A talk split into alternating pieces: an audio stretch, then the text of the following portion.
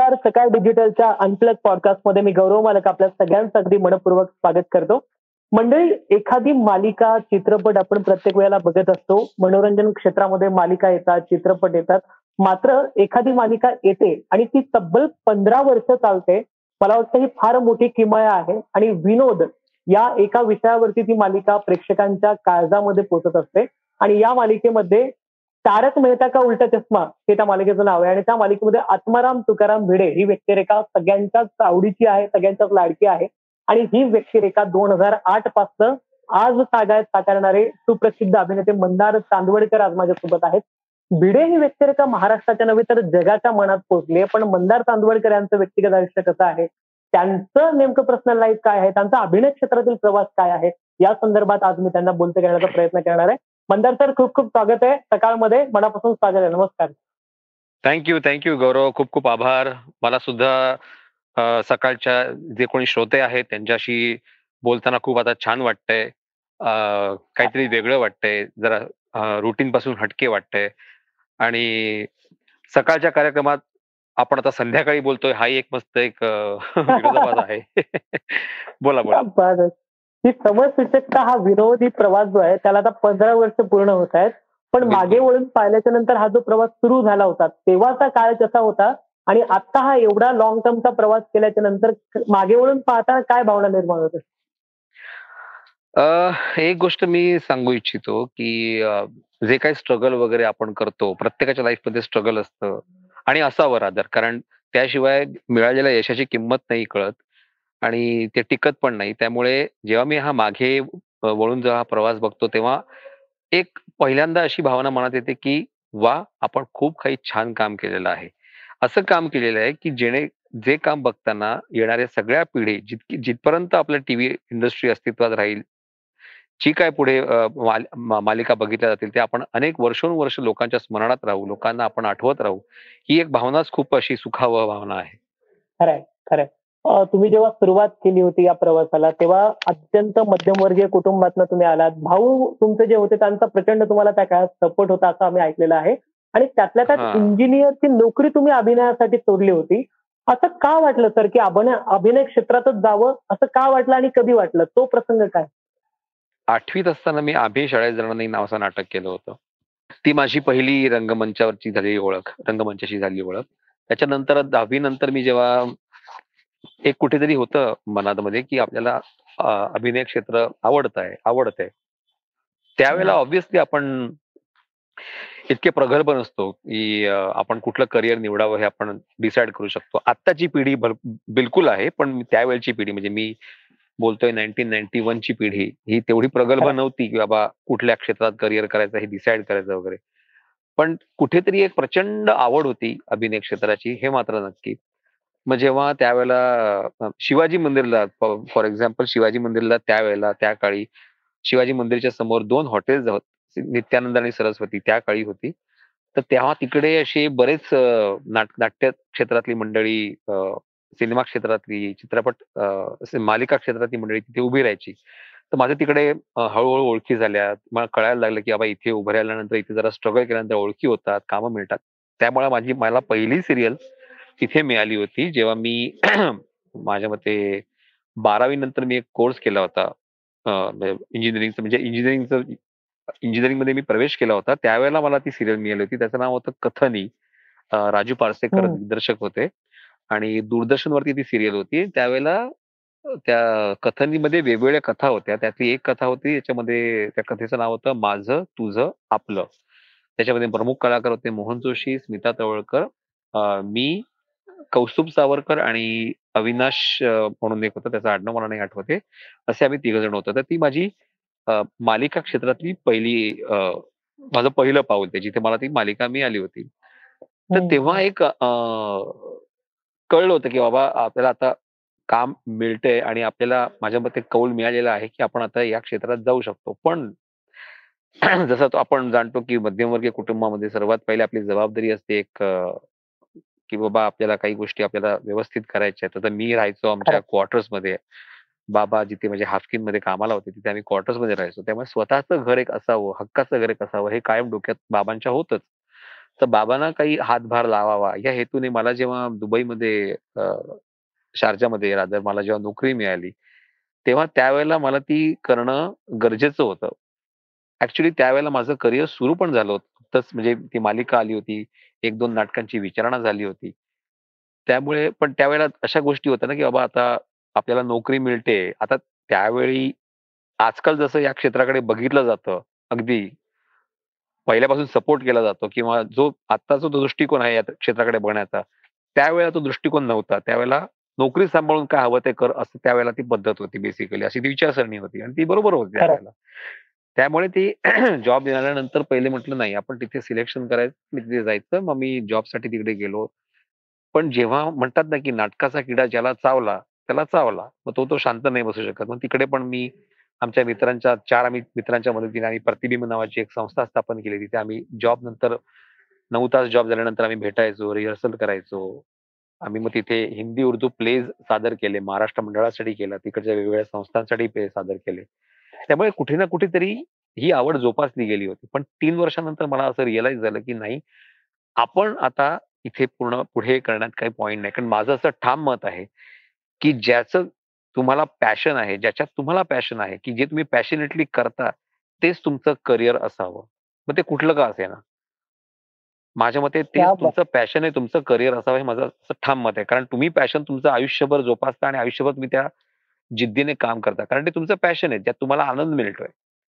त्यामुळे मी ते ठरवलं की नाही तीन वर्षानंतर आता आपण आता विजा रिन्यू नाही करायचा आणि परत मुंबईत यायचं. मी नाईन्टीन नाईन्टी सेव्हनमध्ये मी दुबईला गेलो होतो तर मी टू थाउजंडमध्ये परत आलो आणि टू थाउजंडमध्ये आल्यानंतर मग पूर्णपणे या क्षेत्राला वाहून घेतलं. आणि त्यावेळेला माझ्या घरच्यांनी म्हणजे आई वडिलांनी आणि माझ्या भावाने माझा भाऊ पण नुकताच इंजिनियर झाला होता त्याला नुकताच जॉब लागत होता असं सगळी परिस्थिती होती.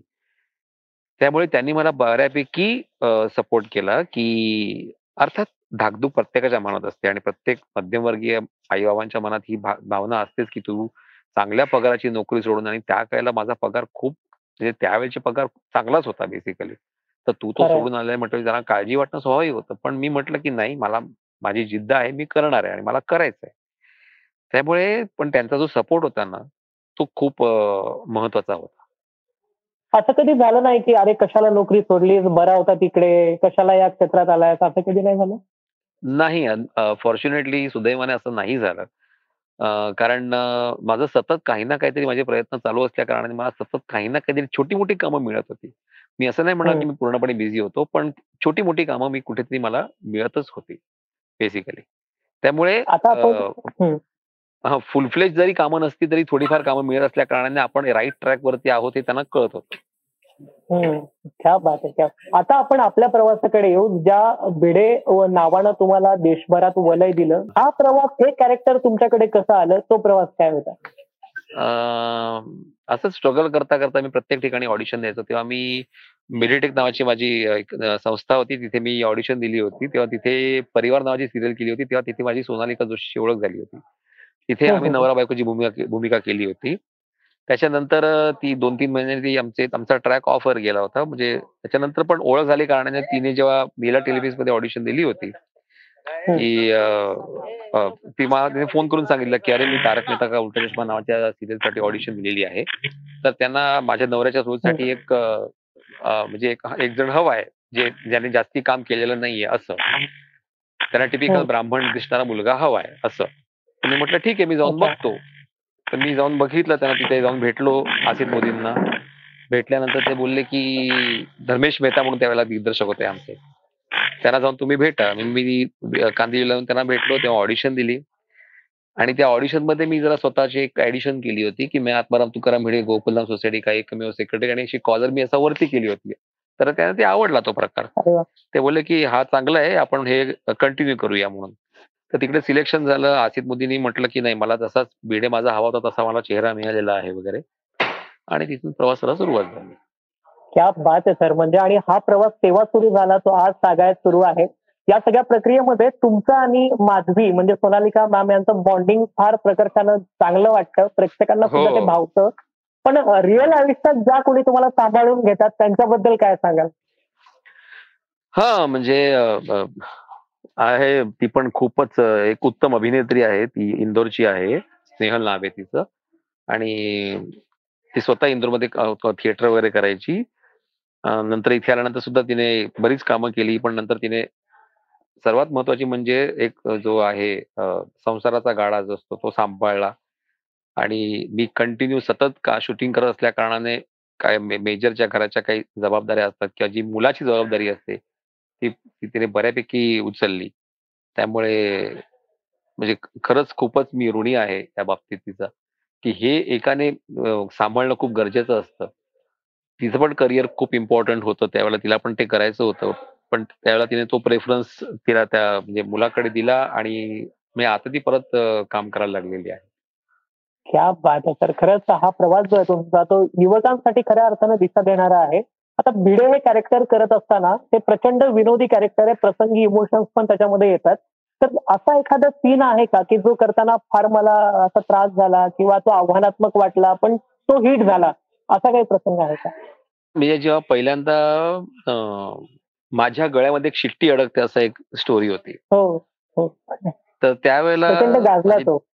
हा तर दिग्दर्शकाने सांगितलं की तू तू बोलताना ना ते मध्ये मध्ये असे गॅप दे पॉज दे. मग तिथे आपण एडिटमध्ये आपण ना ते तिथे त्याच्यामागे बॅकग्राऊंडला शिट्टीचा आवाज टाकू.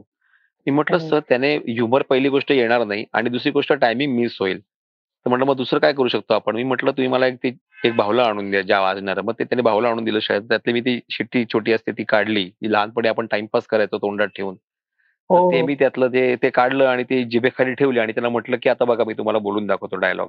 आणि पाहिजे तिथे मी तुम्हाला ते त्याचा इफेक्ट देतो तर ते इतकं त्यांना आवडलं ते आपण हे असंच करूया त्यामुळे प्र- पूर्ण वेळ ती माझी शिट्टी त्या पूर्ण एपिसोडमध्ये सगळ्या ज्या काही एपिसोड आम्ही शूट केले त्यावेळी ते जिभेखाली शिट्टी ठेवून तर आम्ही ते एपिसोड शूट केले ते जरा आव्हानात्मक अशासाठी होतं कारण कुठल्या क्षणी ती बोलताना ती शिट्टी घशात जायची खूप शक्यता होती आत जायची पण हम्म. देवाच्या कृपेने त्याचं काही झालं नाही आणि त्याचा जो पाहिजे तसा इफेक्ट आलेला.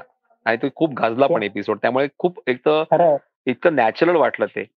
खरंच आहे. म्हणजे हा प्रवास खरंच खूप वेगळा आहे आणि समय सूचकता ज्याला आपण म्हणतो ना तो अभिनय क्षेत्रामध्ये निश्चितपणाला पाहिजे. अर्थात ती प्रत्येक क्षेत्रातच असावी लागते. तर आज हा. एवढे वर्ष झाले या तुमच्या भूमिकेला. आता ही व्यक्तिरेखा एकीकडे गाजत असताना म्हणजे बॅकग्राऊंडला काय वातावरण असतं? जेव्हा चित्रीकरण नसतं तुमचं तेव्हा स्टेटवरचं वातावरण कसं असतं? म्हणजे प्रेक्षकांना टीव्हीतले मिडे कॅरेक्टर माहीत असतात पोपटलाल माहीत असतात जेठालाल माहीत असतात सगळी मालिका माहीत असते. पण जेव्हा शूट नसतं तेव्हा काय तुमची ऑफ कॅमेरा धमाल मस्ती असते? थोडं सांगा ना वातावरणाबद्दल.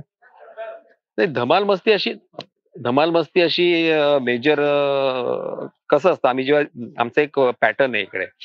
जेव्हा पण सीन येतो ना तेव्हा आम्ही सगळे कलाकार बसतो असं राऊंड टेबल कॉन्फरन्स टाईप आणि त्याच्यावरती सगळ्या आम्ही चर्चा हे म्हणजे वाचायला सुरुवात करतो. आता ते प्रत्येक वेळेला काही लेखकाला विनोदी स्क्रिप्ट लिहिणं पॉसिबल नाही कारण डेली सोप आहे. त्यामुळे त्यातला जो काही आमचा बिटवीन द लाईन ह्युमर असतो तो आम्ही शोधतो की बाबा इथे तू असं बोल इथे मी असं बोलतो. आमचे ऍडिशन्स इम्प्रोव्हायझेशन खूप होतात. आणि त्या इतक्या एका- एक नेक्स्ट लेवलला जातात. त्याच्यामुळे काय होतं त्याच्यामध्ये गंमत अजून वाढते. त्यामुळे राऊंड टेबल आम्ही राऊंड टेबल कॉन्फरन्स टाईप आम्ही बसल्यामुळे आणि रिडिंग झाल्यामुळे ना त्याला एक वेगळेच हे प्राप्त होतं पूर्णपणे. त्यामुळे सीन लिहिलेला असतो एक वेगळाच आणि जो आम्ही जेव्हा शूट करायला जातो तेव्हा तो एक वेगळाच येतो. त्या पण ती गंमत आलेली असते. तुमच्या दृष्टीने हसणं किती महत्वाचं आहे? म्हणजे अभिनय करताना तणावात असता कधी की कायम असं आता जसं बिंदासपणे निरागस बोलताय तेव्हा असंच निरागस असताय? माझ्या मते हे कायम laughter is the best medicine उगाच नाही लिहिलंय आणि माझ्या मते पंधरा वर्ष ते प्रूव्ह केलेलं आहे ना कारण सिरियल ही चालली आहे कशासाठी? कारण एखादा डोस आपल्याला जर रोज हवा असेल आणि त्या डोसमुळे आपल्याला जर छान वाटत असेल आणि तो डोस जर लाफ्टर असेल तर मग ते लाफ्टर आपल्या आयुष्यात कायम असायला हवं. मग नो मॅटर वॉट. तुम्ही काय करता. आय कम्प्लिटली अंडरस्टँड की प्रत्येकाचे प्रॉब्लेम्स वेगळे असतात प्रत्येकाला टेन्शन असतं खूप बोलणं खूप सोपं असतं पण त्यातूनही आपल्याला आपण कसं पॉझिटिव्ह ठेवणं आपल्या शरीरावरती कसं आपण हास्य ठेवावं हे आपल्यावरती आहे. कारण हसण्याने शरीरात फक्त हॅपी हॉर्मोन्स प्रोड्यूस होतात जे आपल्याला आपले कुठलेही आजार बिना औषध बरे करू शकतात आमच्या आमच्याकडे असे असंख्य किस्से आहेत की जे तारक मेहतामुळे आमचं माझं स्ट्रेस फ्री झालं तारक मेहतामुळे मी बरा झालो तारक मेहतामुळे माझं असं झालं हे बरेच किस्से आहेत आमच्याकडे आणि ते घडलेले आहेत रिअल लाईफमध्ये घडलेले किस्से. म्हणजे अभिमान वाटतो या सगळ्या प्रक्रियेचा या सगळ्या अभिनय क्षेत्राचा आणि पंधरा. वर्ष सलग करणं म्हणजे इट इज नॉट जोक असं मला हे वाटतं सातत्य फार आहे, ही महत्वाचं आहे. मेहनत आहे. मेहनत आहे. अगदी खरं आहे सर. मेहनत आहे. येणारी जी पिढी आहे सर अभिनय क्षेत्रामध्ये खास करून प्रत्येकाला असं वाटतं की मला ग्लॅमर मिळालं पाहिजे का मला स्क्रीन मिळाले पाहिजे हे पेशन्स ना कुठेतरी हरवत चाललेले आहेत. त्या सगळ्या यंग जनरेशनला भिडे काका म्हणून म्हणा सर म्हणून म्हणा किंवा मंदार सर म्हणून म्हणा काय संदेश द्याल? नाही माझं एकच फक्त म्हणजे मी आज कोण कुठेही गेलो तरी मी एकच गोष्ट सांगतो की सोशल मीडियाच्या आहारी जाऊ नका. हा प्रॉब्लेम झालेला आहे आजकाल. कारण आजकाल काय होतंय प्रत्येक जण हा स्टार आहे. कारण मी स्वतः अकाउंट जर सोशल मीडियावर जेव्हा ओपन करतो तेव्हा मी स्टार झालेला असतो. लोक मला ओळखायला लागलेली असतात. आजकाल नवीन शब्द निघालेला आहे इन्फ्लुएन्सर आता. इन्फ्लुएन्सर म्हणजे काय बेसिकली तर काही म्हणजे एखाद्या गोष्टी गोष्टी केल्या म्हटल्यावर तुम्ही इन्फ्लुएन्सर कसे काय होऊ शकता मला खरंच कळत नाही. ठीक आहे तो आता आजकालची पिढी आहे आजकालच्या जनरेशनमध्ये अशा गोष्टी असू शकतात. आणि मला सुद्धा हे एक्सेप्ट केलंच पाहिजे. कारण माझा पण मुलगा त्यातनं जाणार आहे त्यातनं जात आहे. पण एकच गोष्ट मला सांगावीशी वाटते की जसं आम्ही रिहर्सल करायचो आम्ही नाटक करायचो नाटकामुळे तालमीमुळे आम्ही तयार झालो. तालमीमुळे आम्ही नाटकाचे प्रयोग केल्या कारणाने आम्हाला बऱ्याच गोष्टी कळल्या. आम्ही पॉलिश झालो. तसं आत्ताच्या पिढीला कारण आता नाटक हा जो प्रकार आहे तो पूर्वी जितका लोकप्रिय होता तितका आता तेवढा का नाही राहिला? कारण ह्याचं कारण लोकांना मनोरंजन मनोरंजनाची खूप साधनं उपलब्ध झालेली आहेत. आपल्या आता आपल्या हात म्हणतात ना आपल्या हातावरती आता जग आलेलं आहे. दोन मिनिटात तुम्ही कुठेही जाऊ शकता काहीही पाहू शकता. त्यामुळे एंटरटेनमेंटची जी माध्यम आहे त्याची व्याख्याच बदललेली आहे. तर माझं फक्त एकच सांगणं की ज्यांना ऍक्च्युली कलाकार वगैरे बनायचं आहे तर त्यांनी स्वतःचा स्वतःला एक कलाकार म्हणून परिपक्व होण्यासाठी या सगळ्या गोष्टींचा अभ्यास करण्याची गरज आहे. आपल्या हातात मोबाईल घेऊन सेल्फीमध्ये व्हिडिओ काढून कोणीही कलाकार बनत नाही. एक मिनिटाचे व्हिडिओ काढून कोणीही कलाकार बनत नाही कारण मी पाहिलेलं आहे. अशी लोक जेव्हा स्क्रीन समोर येतात अशा लोकांना जेव्हा डायलॉग दिलो दिला जातो बोलायला तेव्हा त्यांची ततपप होते. त्यांना नाही बोलताय अजून एक सांगावं असं वाटतं आजकालच्या लोक मुलांना वाचन हा प्रकार राहिलेला नाहीये. म्हणजे मी तरी सगळं पुलक म्हणा वपू म्हणा अरुण साधू म्हणा बऱ्याच लोकांची कादंबऱ्या सगळ्या गोष्टी पुस्तकं वाचली. पण आजकालच्या मुलांना पुस्तकं वाचणं हा प्रकारच राहिलेला नाहीये. जे काय आहे ते फास्ट फूड आहे. थोडंसं वाचलं थोडंसं वाचलं झालं. थोडंसं वाचलं झालं. आता आपली भाषा आपण आहे तर मराठी इंडस्ट्री आहे नाही तर हिंदी इंडस्ट्री आहे त्यामुळे मराठी भाषा आणि हिंदी भाषा ही वाचणं ही खूप महत्वाची आहे पण ती वाचली जात नाही. त्यामुळे सगळ्यांना माझं एकच म्हणणं आहे की जर तुम्हाला करिअर करायचं आहे तर स्वतःच्या घरी पेपर सुरू करा आणि रोज मोठमोठ्याने पेपर वाचत जा. सगळ्या तुमच्या आवडीच्या लेखकांची पुस्तकं आणा आणि ती वाचत जा. आणि मोठमोठ्याने वाचा जेणेकरून तुमचं डिक्शन पण सुधारेल आणि तुमचं तुमच्या नॉलेज नॉलेजमध्ये पण भर पडेल. हे मी सांगू शकतो. आणि फक्त आहे की सोशल मीडियाला म्हणजे आपण सोशल मीडियाला वापरूया. सोशल मीडियाला आपल्याला वापरू देऊ नका. विवेकशील वृत्ती ज्याला म्हणतो ना आपण ती असावी लागते. मी एक शेवटचा प्रश्न आता विचारतो. मला राहवत नाही मोह आवरत नाही त्यामुळे विचारतोच आता. प्रोड्युसर नाही आहात तुम्ही मला माहिती आहे पण तरी सुद्धा मालिकेमध्ये आणखी काय काय नवीन बदल होणार आहेत? मध्यंतरी अनेक दिशा दयाबाबी परत येणार आहेत वगैरे अशा पद्धतीची चर्चा आहेत सोशल मीडियावरती. काय सांगाल याबद्दल थोडं? हे बघा मी बघायला मिळणार आम्हाला? ऍज अ कलाकार म्हणून मी एक गोष्ट सांगू इच्छितो की प्रयत्न खूप चालले आहेत निर्मात्याचे. शेवटी त्या व्यक्तिरे व्यक्तिरेखेसाठी दिशा वाकाणी हिने जी व्यक्तिरेखा ज्या उंचीवर नेऊन ठेवली होती ती म्हणजे तिला काही तोडच नाही. पण प्रत्येकाच्या बाबतीत प्रत्येकाच्या पर्सनल लाईफमध्ये काही गोष्टी घडत असतात ज्याचा कंट्रोल आपल्यावरती नसतो तर त्याच्या त्याच्या हातात असतो. मला नाही वाटत की ती काय मुद्दाम गोष्टी करत असेल किंवा तिला काहीतरी प्रॉब्लेम असेल म्हणून तिला यायला जमत नसेल. पण प्रयत्न सुरू आहेत. जेव्हा त्या प्रयत्नाला यश येईल तेव्हा दिशा वाकाणी येतीलच. किंवा ती जरी नाही आली तरी दया हे कॅरेक्टर नक्कीच येईल हे मला पूर्णपणे आशा आहे.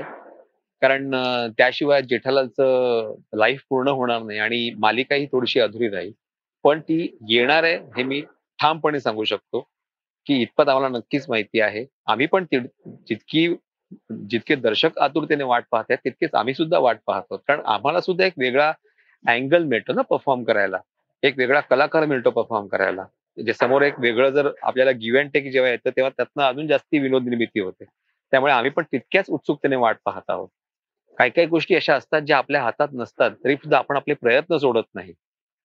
अगदी खरं अगदी खरं पंधार सर मला तुमच्याशी बोलत असताना खूप बरं वाटलं खूप छान वाटलं. त्याचं कारण असं आहे की हा एका पिढीने दुसऱ्या पिढीशी साधलेला संवाद आहे आणि त्यातून जे विचार बाहेर येतात ना ते खऱ्या अर्थानं आपल्या सगळ्यांना समृद्ध करणारे असतात. ते तुम्हाला असो मला असो की आपल्या प्रेक्षकांना असो. तुम्हाला बोलून कसं वाटलं सकाळचे?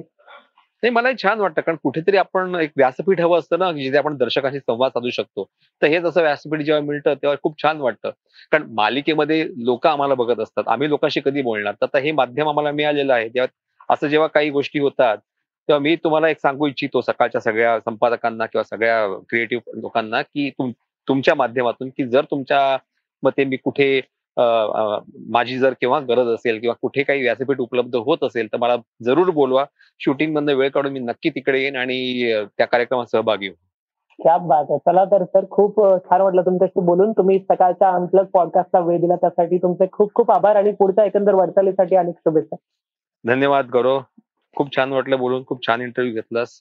तुझ्या पुढच्या. वाटचालीसाठी खूप खूप शुभेच्छा आणि मला याची प्लीज लिंक शेअर कर नंतर. नक्कीच नक्कीच.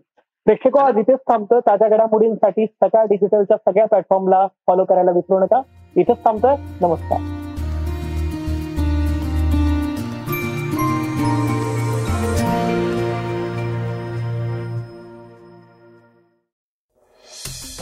वाचा बघा आणि आता ऐका आणखी बातम्या. ई सकाळ डॉट कॉम वर. तुम्ही हा पॉडकास्ट ई सकाळच्या वेबसाईट आणि ऍप वर सुद्धा ऐकू शकता. विसरू नका. या पॉडकास्टला आपल्या आवडीच्या पॉडकास्ट ॲपवर सबस्क्राईब किंवा फॉलो करायला.